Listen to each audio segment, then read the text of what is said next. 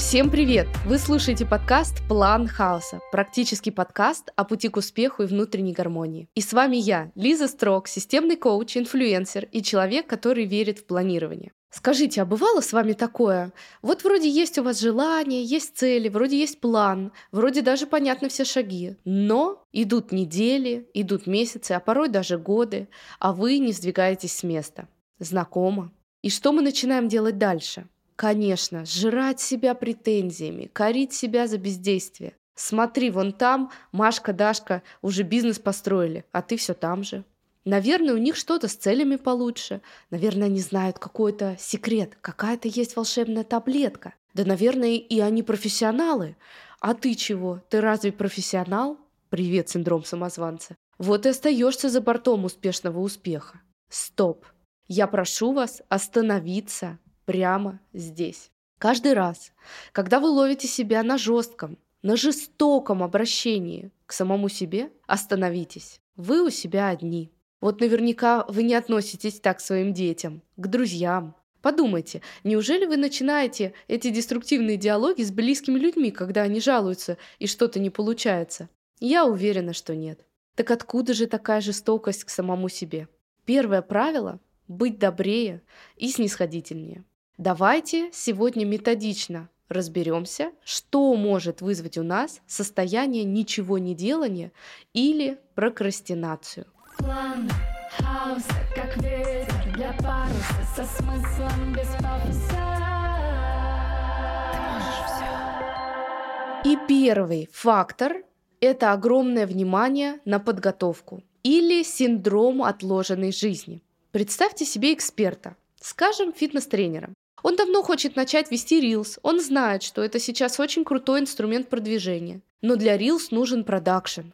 Камера хорошая, звук классный, свет и студия. Одно тянет за собой другое. Получается, что каждый ролик обойдется в копеечку и потребует затрат на разработку, сценарий и так далее. На это надо все подзаработать. И так наш тренер откладывает съемку, потому что, потому что готовится. Только все это время подготовки можно было публиковать хоть что-нибудь. Нет студии. Расчистите один светлый угол в квартире и пользуйтесь дневным светом. Нет сценариста. Посмотрите обучающие ролики в интернете, которых сейчас миллионы. Сформируйте главные тезисы. Самое главное – действовать. Отключите перфекциониста, он будет вам только мешать. Вспоминайте чаще фразу Оскара Хартмана, она мне очень нравится. «Делай просто, просто делай». Просто делай. Лучше начать как-нибудь и совершенствоваться в процессе, ведь так вы наберете нужный опыт. Второй фактор, который мешает нам действовать, это рутина. Ведь прокрастинация – это не обязательно лежание на диване. Иногда мы делаем кучу разных действий, мы заняты с утра до вечера. Но эти действия не приводят к желаемому результату. Мы просто погрязли в рутине. Но выход есть. Вернитесь на этап составления плана и выстраивайте свои действия, удерживая в фокусе конечную цель. Именно этим, кстати, я занимаюсь на своих консультациях чаще всего. Я помогаю определить цель, выстроить путь к ней и определить то главное, что нужно делать. И, конечно же, делегирование. О, делегирование – это тема для отдельного выпуска. И если вам актуально поговорить об этом и о связанных с делегированием нюансах, напишите в комментариях здесь под выпуском или в телеграм-канале, ссылка в описании. Вы должны сбросить с себя рутину и сосредоточить усилия на целевом действии, на том действии, которое двигает вас к цели. Третий очень важный фактор – отсутствие гибкости в планах. Ваш план обязательно должен быть гибким, особенно в наше, мягко говоря, переменчивое время. Вот я, например, очень не люблю изменения. Они действительно даются мне тяжело. Если я что-то запланировала, оно должно случиться. Но бывает по-разному. И даже я за последние несколько лет научилась адаптировать свои планы к переменчивым обстоятельствам. Попробуйте составить основной план, исходя из вашей цели. Затем разбить его на составные части. А дальше простраивать регулярно небольшие шаги, например, на 2-3 месяца, на неделю. Это позволит вам, с одной стороны, иметь четкий план действий, а с другой – подстраиваться под обстоятельства. Четвертое. А что же делать, если шаги все-таки не делаются? Есть еще один очень важный фактор, о котором все забывают. Он связан немного с началом этого подкаста, этого выпуска, когда я попросила вас относиться к себе бережно. Если у вас есть цель, есть план, но все же что-то вас тормозит, проверьте вашу батарейку.